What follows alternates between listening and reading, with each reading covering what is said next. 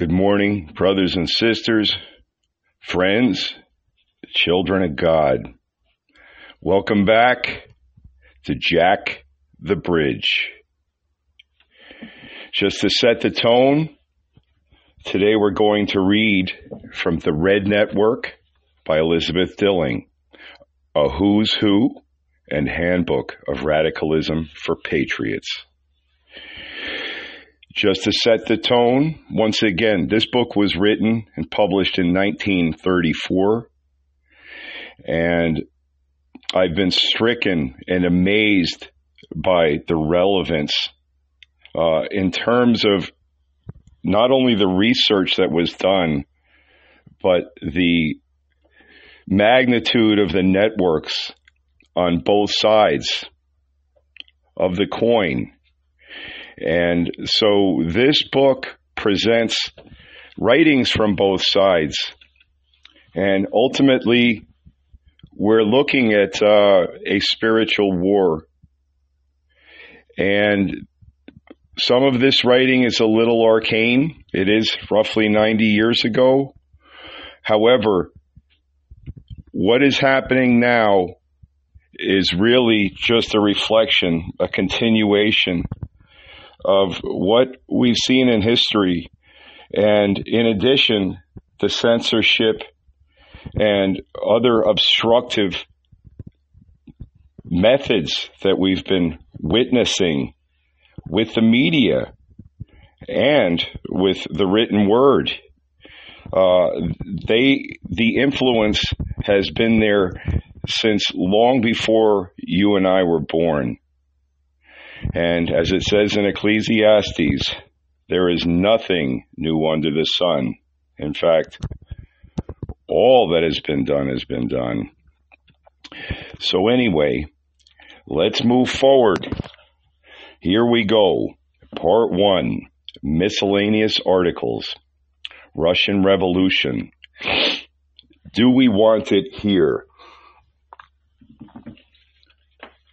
To one who has seen Russia unblinded by the propaganda of a few model institutions shown to tourists and built by foreign brains and capital, this talk of revolution here is better econo- to better economic conditions strikes terror to the heart. One recalls those great civilizations in history which were laid to waste and were then for centuries unable to rise again. In the Moscow Museum of the Revolution, I saw racks and racks of photographs taken during the Russian Revolution and its attendant famine. These pictures of people who starved to death lying in the streets where they fell, cannibalistic views of dead mothers and babies with half-eaten bodies, and revolutionary scenes of stark horror and misery were revolting past description. The Soviet government woman guide showing us these said she had lost two members of her own family in this famine and had seen worse scenes herself around Odessa. Later, I shuddered as I heard her announce, There is no use to waste time here in the foreign department of the museum. You people all read newspapers. You know what we are doing in China, Spain, and in your own country. Our strikes and all. Our world revolution will start with China and will end with the United States. In this department is a map of the United States redistricted and with our cities renamed as they are expected to be when the red flag waves over the White House. On this map, Cleveland is renamed Ruthenberg. Detroit is Lewistown etc. Since I heard these ominous words of our guide, the December 24th, 1931 issue of Inprecorr announced that the Soviet power has already been set up over its sixth part of China. The Communist Daily Worker of April 5, 1932, in an article entitled The Growth of the Soviet Power in China, gave details of great new Red Army victories in China no wonder communists demonstrate in front of Japanese embassies against imperialist war on China.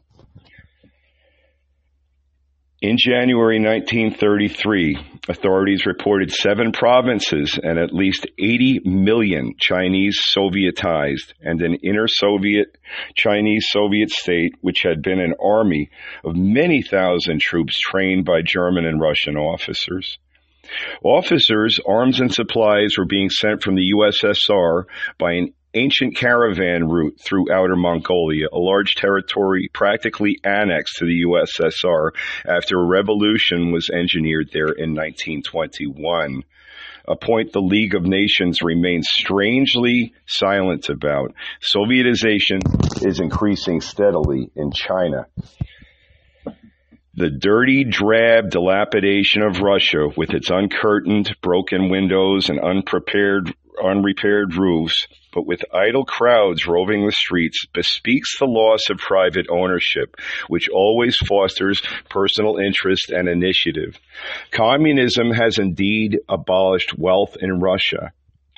The wealth of those liquidated millions of intelligentsia, aristocratic, middle, and small landholding classes who have been killed or leveled down has made way for universal property. 30% of the poorer portion of 160 million Russian population still remain to be dispossessed or liquidated, and so unceasingly, great chain loads of those resisting collectivization travel the rails to Siberia.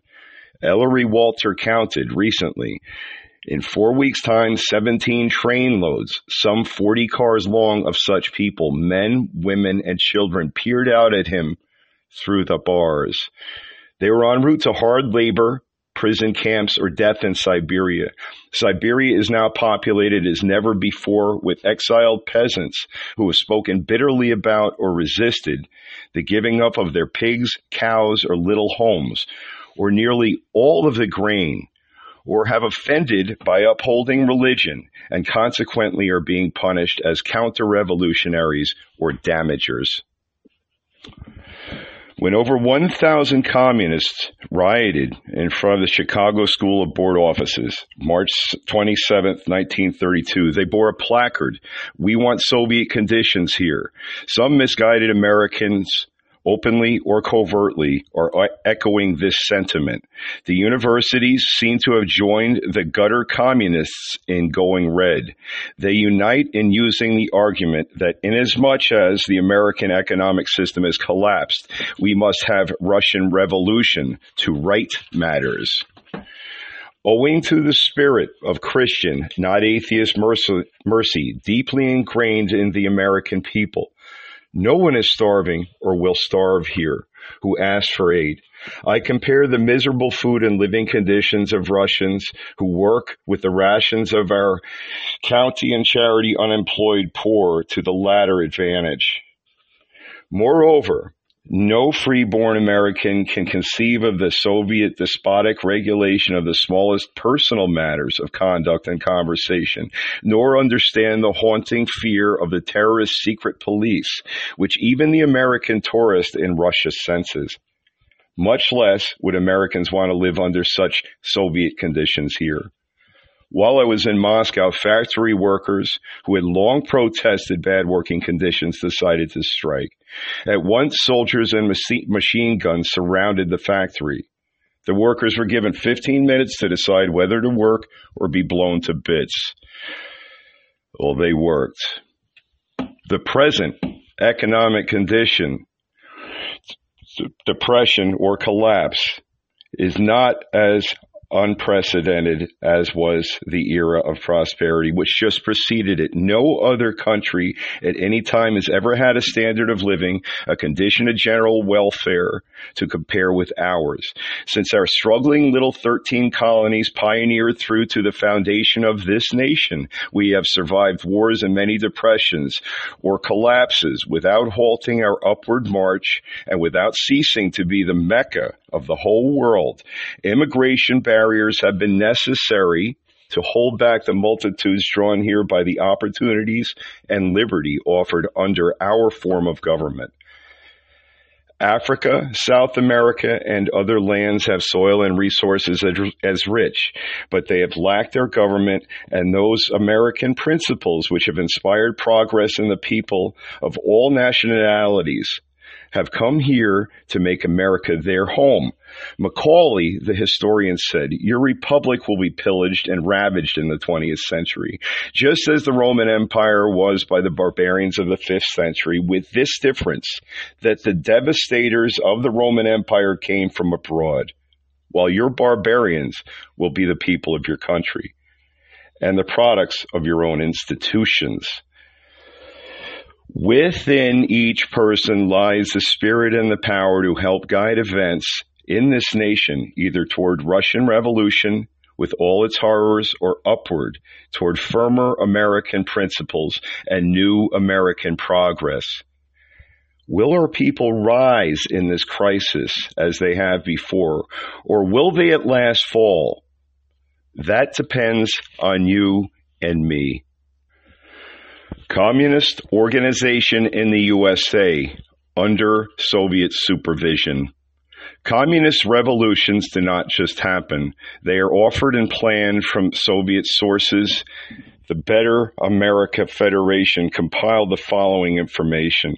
The Politburo of the USSR, the Executive Committee of the Central Committee of the Communist Party of Russia, nine men, controls the Torgpred, spelled T O R G P R E D, or controlling organization for the Soviet government's activities.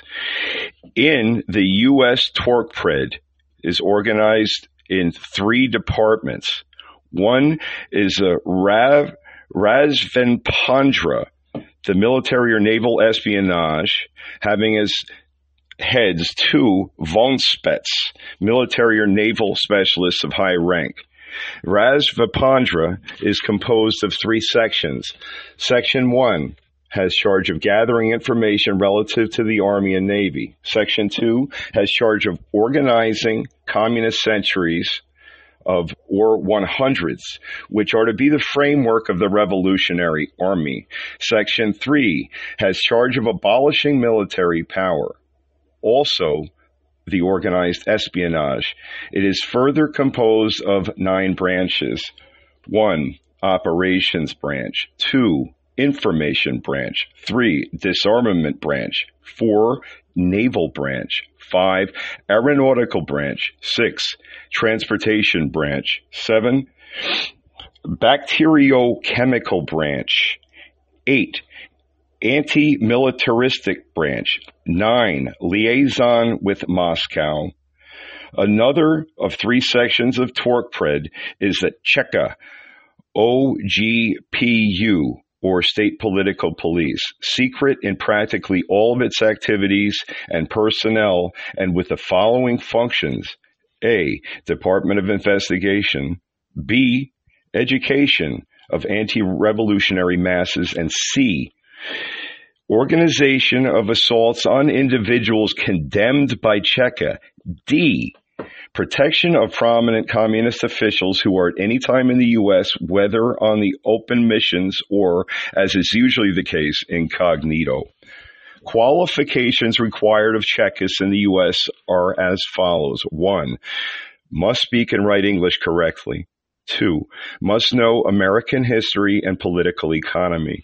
Three, must study minutely and in minute detail the political activities of the parties of the U.S. Four, must send a daily report to Torgpred. Five, must direct dress correctly in style. Six, must hide their identity as well as their functions. Seven, must never have on their persons, in case of arrest, anything which will compromise the party capitalized party or anyone connected with the party. Eight, when doing a job, must be certain they are not being watched and if watched, escape at all costs. Nine, never speak of their assignments, even to comrades. Ten, never call a comrade in public. 11. In case arrested, never confess, not even when told their fellows have confessed. 12. Before appearing in court, prepare defense carefully beforehand. and then speak as little as possible. 13. When arms or explosives are found on an arrested Chekist, he will wear that he will swear that he found them on the street or they were handed to him by an unknown person. 14. In prison, do not speak to anyone, not even those who arrested you. They may be spies. 15. Get a communist lawyer if possible. Speak only in his presence. 16. How to maneuver policemen and judges is the first duty of the arrested communist. Violations of any of the above rules cause the so violating to be considered and treated as anti-revolutionist. The third branch of Torgpred is Amtorg, so-called commercial agency of the Soviet government in the U.S., under which the IKKI, the executive committee, under the control of Comintern, Communist International. In the U.S., IKKI's mission is to direct the action of the American Communist Party. It studies the possibilities of action. The function of IKKI is as follows. One, organizes centuries. A, in clashing or strife groups. And B, in combat groups. In parentheses, armed communists. 20,000 arms had already been imported in 1930 for this purpose. Two, obtains arms in foreign countries. Three, organizes specialist corps to manufacture grenades, bombs, and explosives. Four, formulates plans for disarming the police and loyal troops. Five, operates to break up all groups of loyal fighting workmen with the revol- when the revolution starts and to destroy when unable to capture all tanks, cannon, machine guns, and other weapons which the loyal proletariat might use. Six, details and instructs reliable men who at the zero hour will arrest you and put you to put to death magistrates, police heads, and police officers. Seven, to seize quickly all barracks, city halls, public buildings, and newspapers. Eight, to seize and strongly occupy all public means of transportation, stations, and piers. Nine, to use sabotage on all state equipment, bridges, telegraphs, and telephones, railroads, army trucks, powder mills, aviation camps, barracks, police stations, banks, and newspaper newspapers. Which it left undestroyed, which if left undestroyed will aid this the state to quell the revolution. The IKKI section must be entirely composed of American citizens who must conform themselves strictly to the instructions from Moscow. Clarence Hathaway of the National Central Committee of the party spoke one hour, January 21st, 1934, at the Chicago Coliseum on Leninist policies for seizure of power and said they already had men in the Army and Navy ready to turn their guns on their officers and the, the capitalist class as they did in the Russian Revolution and in turn any war into Red Revolution. He emphasized the point that we must be ready and prepared to destroy everyone who puts up any struggle against us. An audience of 10,000 Reds cheered him and booed the American flag as it was paraded up and down the aisles by men dressed as U.S. soldiers. Led by a man dressed to represent a capitalist holding a big yellow bag with a dollar mark on it. A huge red flag was then dropped from the top of the stage and the audience applauded enthusiastically. The Communist Party and religion. The Union of Soviet Socialist Republics, mother of harlots and abominations of the earth, Revelation 17:5 is the world's first government to raise the flag of absolute hatred and enmity to God Almighty. It not only makes no secret of its satanic Marxian atheism, but finances and boastfully backs the immoral sex and militant atheist movements over the world the world over. In addition to surpassing the worst days of pagan Rome in its wholesale murder, persecution, and exile of Russian Christians, it endeavors to kill the souls of the young generation by prohibiting all teaching of God to children, by urging children to publicly disown non atheist parents, by urging parents to turn over children to atheist state control by blaspheming God and Jesus Christ always and everywhere in the communist press, in plays, in anti-religious parades and pageants, and in nauseous cartoons placed in former churches. Its birth control societies, there and in America, are for the purpose of facilitating immorality and encouraging promiscuity and the abolition of Christian marriage. Communism blasphemes not only against the Son of Man and all churches, but against the divine spirit under any name or form whatever. The Socialist Party and Religion. The 1908 convention of the Socialist Party adopted a plank in its platform which stated the socialist movement is primarily an economic and political movement. It is not concerned with the institutions of marriage and religion. Agnostic Victor Berger backed this, this plank, as did Untermann, delegate from Ohio, who started off his speech in its favor by declaring himself to be a thorough atheist who argued would you expect to go out among the people of this country, people of different churches, of many different religious factions, and tell them they must become atheists before they can become socialists? That would be nonsense. We must first get these men convinced of the rationality of our economic and political programs. The May 9th, 1920 Socialist Party Convention adopted a declaration of principles which urged complete separation of church and state and allowed freedom of conscience to worship or not as one pleased.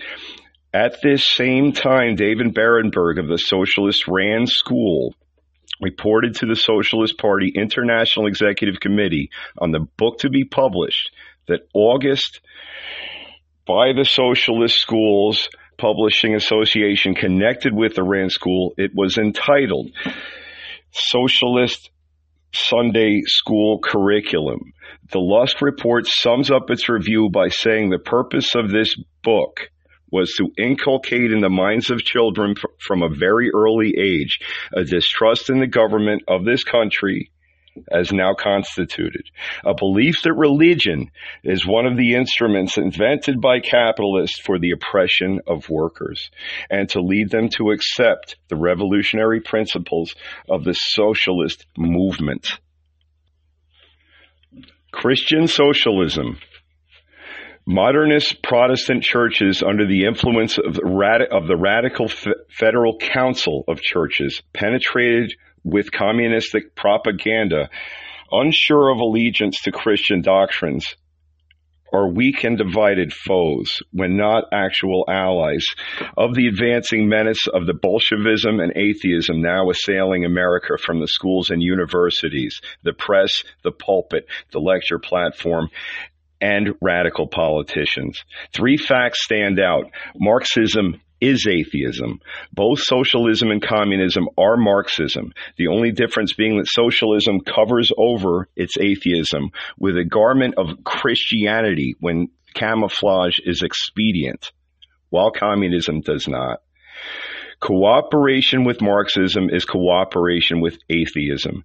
Christ has warned us against trying to serve two masters, saying, He who is not with me is against me. Also, be ye not unequally yoked together with unbelievers. For that, for what fellowship hath righteousness with unrighteousness? And what communion hath light with darkness?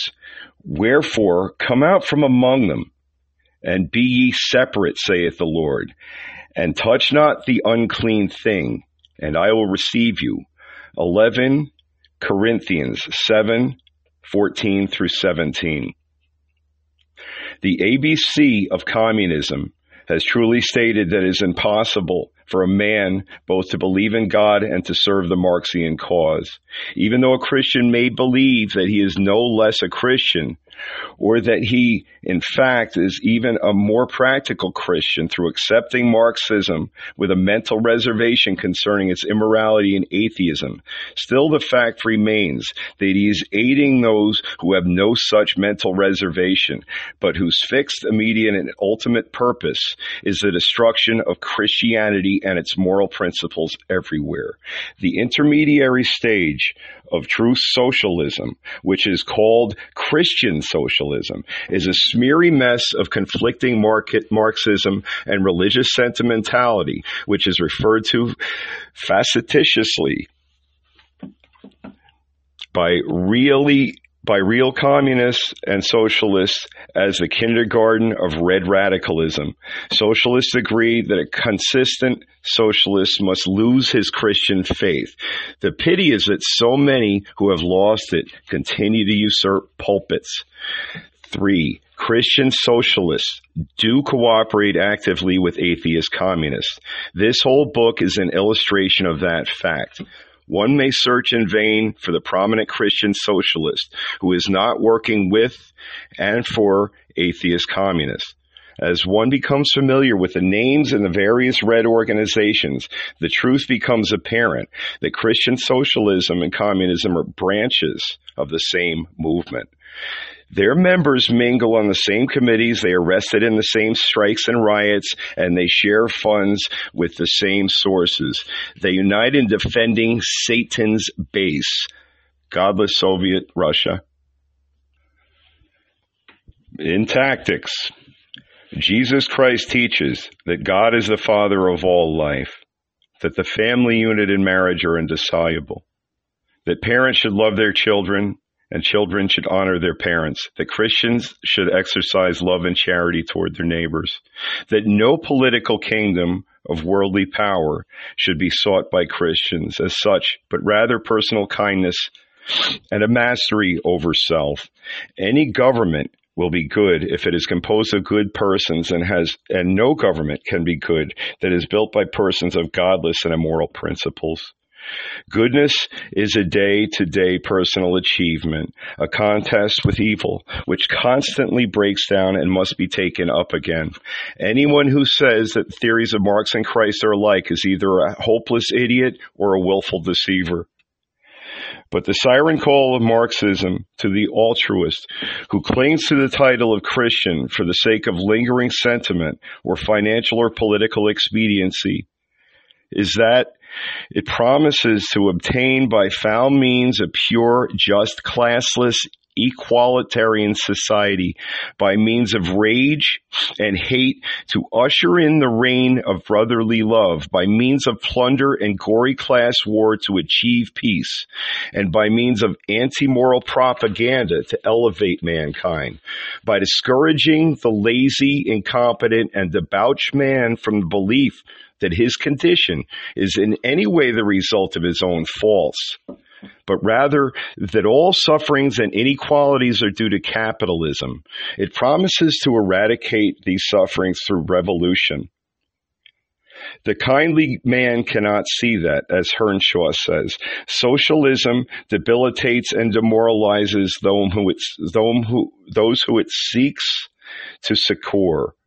It, is the cry of the adult babyhood for public nurses and pat bottles, and by means of doles, poor relief, free meals, free education, free medical services, free everything, all paid for by the industrious and careful. It breeds and fosters a vast, demoralized mass of paupers and vagrants, battening contentedly and permanently upon the industry of their more efficient and self-respecting neighbors. The ultimate source of our social evils is not economic, says T.W. Headley in Darwinism and modern socialism. And as soon as we realize that whatever social malady we have to deal with, it originates with human weakness and folly more than outward circumstances, we have a principle to guide us. Under Methodist turns socialistic. Just a note, this next part of this reading is somewhat arcane, but it gets right to the point and it reflects exactly what we're looking at. back to the reading. The Reds play upon the Negroes' love of their own people and represent them as persecuted in order to inflame them against the very white people who have in reality given the colored race far greater opportunities than their fellow Negroes would give them in Africa today. Only recently, the U.S. government was protesting slaveholding by colored officials in Liberia. The Reds look upon the Negroes as their greatest hope. They want them to do their dirty work in stirring up bloody revolution and to bear its brunt. Then, whether the Reds win or lose, the Negroes will be the losers, for the Sovietization is slavery. The Negroes are made to believe that the communists practice complete racial and social equality and that the only that only when a communist government is set up in the United States will the Negroes obtain equality and freedom from exploitation by white bosses. Sociability is won, not forced. Force on this point only engenders real antagonism, even bloodshed. Finally, I'm going to read you uh, an excerpt from the description of one of one member of the network, and there are several, I mean hundreds of people identified um, and basically doxed in this book. But it's an interesting take on this, and I want you to hear this because it very much has to do with appealing to middle or upper middle class uh, housewives in order to get the point across. Uh, basically, the epitome of taking inventory, pre wokeness, let's call it. Here we go. In quotes, Red Ravinia Carl Haessler. Several years ago, because of the activities of certain Red clique, Ravinia acquired the nickname Red Ravinia in neighboring communities. Carl Haessler spoke at the Ravinia Women's, Women's Club April 13, 1932, in favor of communism and violent red revolution in America. His audience was composed of well-dressed women who enjoy the comfortable homes, great new inventions, and educational benefits of church and school, which the new American capitalistic system has fostered as never before in the world's history. To be sure, Haessler is a past master at the art of revolutionary propaganda. His own account of how he and a few others incited the strike of 3,200 fellow prisoners in Leavenworth Penitentiary demonstrates practical ability with no doubt, which no doubt helped him to secure his present position as Chicago head of the communistic propaganda news gathering agency, the Federated Press. In appearance, Haessler is harmless, even effeminate. And before the women's club, he employ, employed to perfection the manner of a sweet, startled deer beseeching its captors for mercy, which is so appealing to the mother instinct. He told the ladies he wanted to avoid offending one and apologetically asked that his propaganda be regarded as an academic question, not a question of life and death to all of us. By all the subtle arts of indirection and innuendo, he proposed a revolution of terror and confiscation as smoothly as though he were offering his listeners a charming prospect, or a chocolate cream and most of them seem to accept it as such. Haessler's introductory remarks were that while he was not a member of the club, laughter, he felt that he had taken part in its life through its through his wife, who had acted as program chairman, secretary of the board, etc., for over ten years. After hearing this, I could well understand the difficulty of patriotic citizens and club members have had in trying to combat red influence in Ravinia where the where the Haesslers live. Just want to note that also identified um, as as part of the movement uh, were Gandhi, uh, someone named Glenn Frank, Albert Einstein, Jane Addams, G. Bromley Oxnam, and uh, Mr. Carl Haessler, who I read to you about earlier. Um, also highlighted are, are Roosevelt appointees. Uh, and this is, I believe, Ro- Roosevelt had just become president. And uh, the, the fact is that uh, this insidious movement has been very pervasive. And uh, the bottom line is that this is just an excerpt that I've read you a few, maybe seven excerpts from this book. But really, history is repeating itself. Uh, and and we are in a spiritual war. We are dealing with spiritual iniquity in so many realms. And what we have to do, you and me, all of us, is bring it back to God. And it isn't just turn it over to God but it's to be active. And it's to be active the way we really are. We're, we're really tribal and regionalistic in our hearts. That's, that's what we're made to be. We're, nobody wants to be one of a billion. Um, uh, at least, at least as capitalists, we don't. We were given free will, and here we are. As uh, what I like to write, I got a great T-shirt a couple years ago. Free speech more important than your feelings. Anyway, I'd like to conclude with the Lord's Prayer. So let's please sit still and bow our heads. Our Father, who art in heaven, hallowed be thy name. Thy kingdom come, thy will be done on earth as it is in heaven. Give us this day our daily bread and forgive our trespasses, as we forgive those who trespass against us. And lead us not into temptation, but deliver us from evil.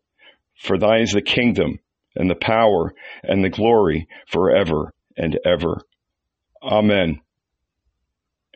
Wherever you are, whatever you're doing, do the next right thing. Stay the course. Jesus Christ loves you. And I guess I do too.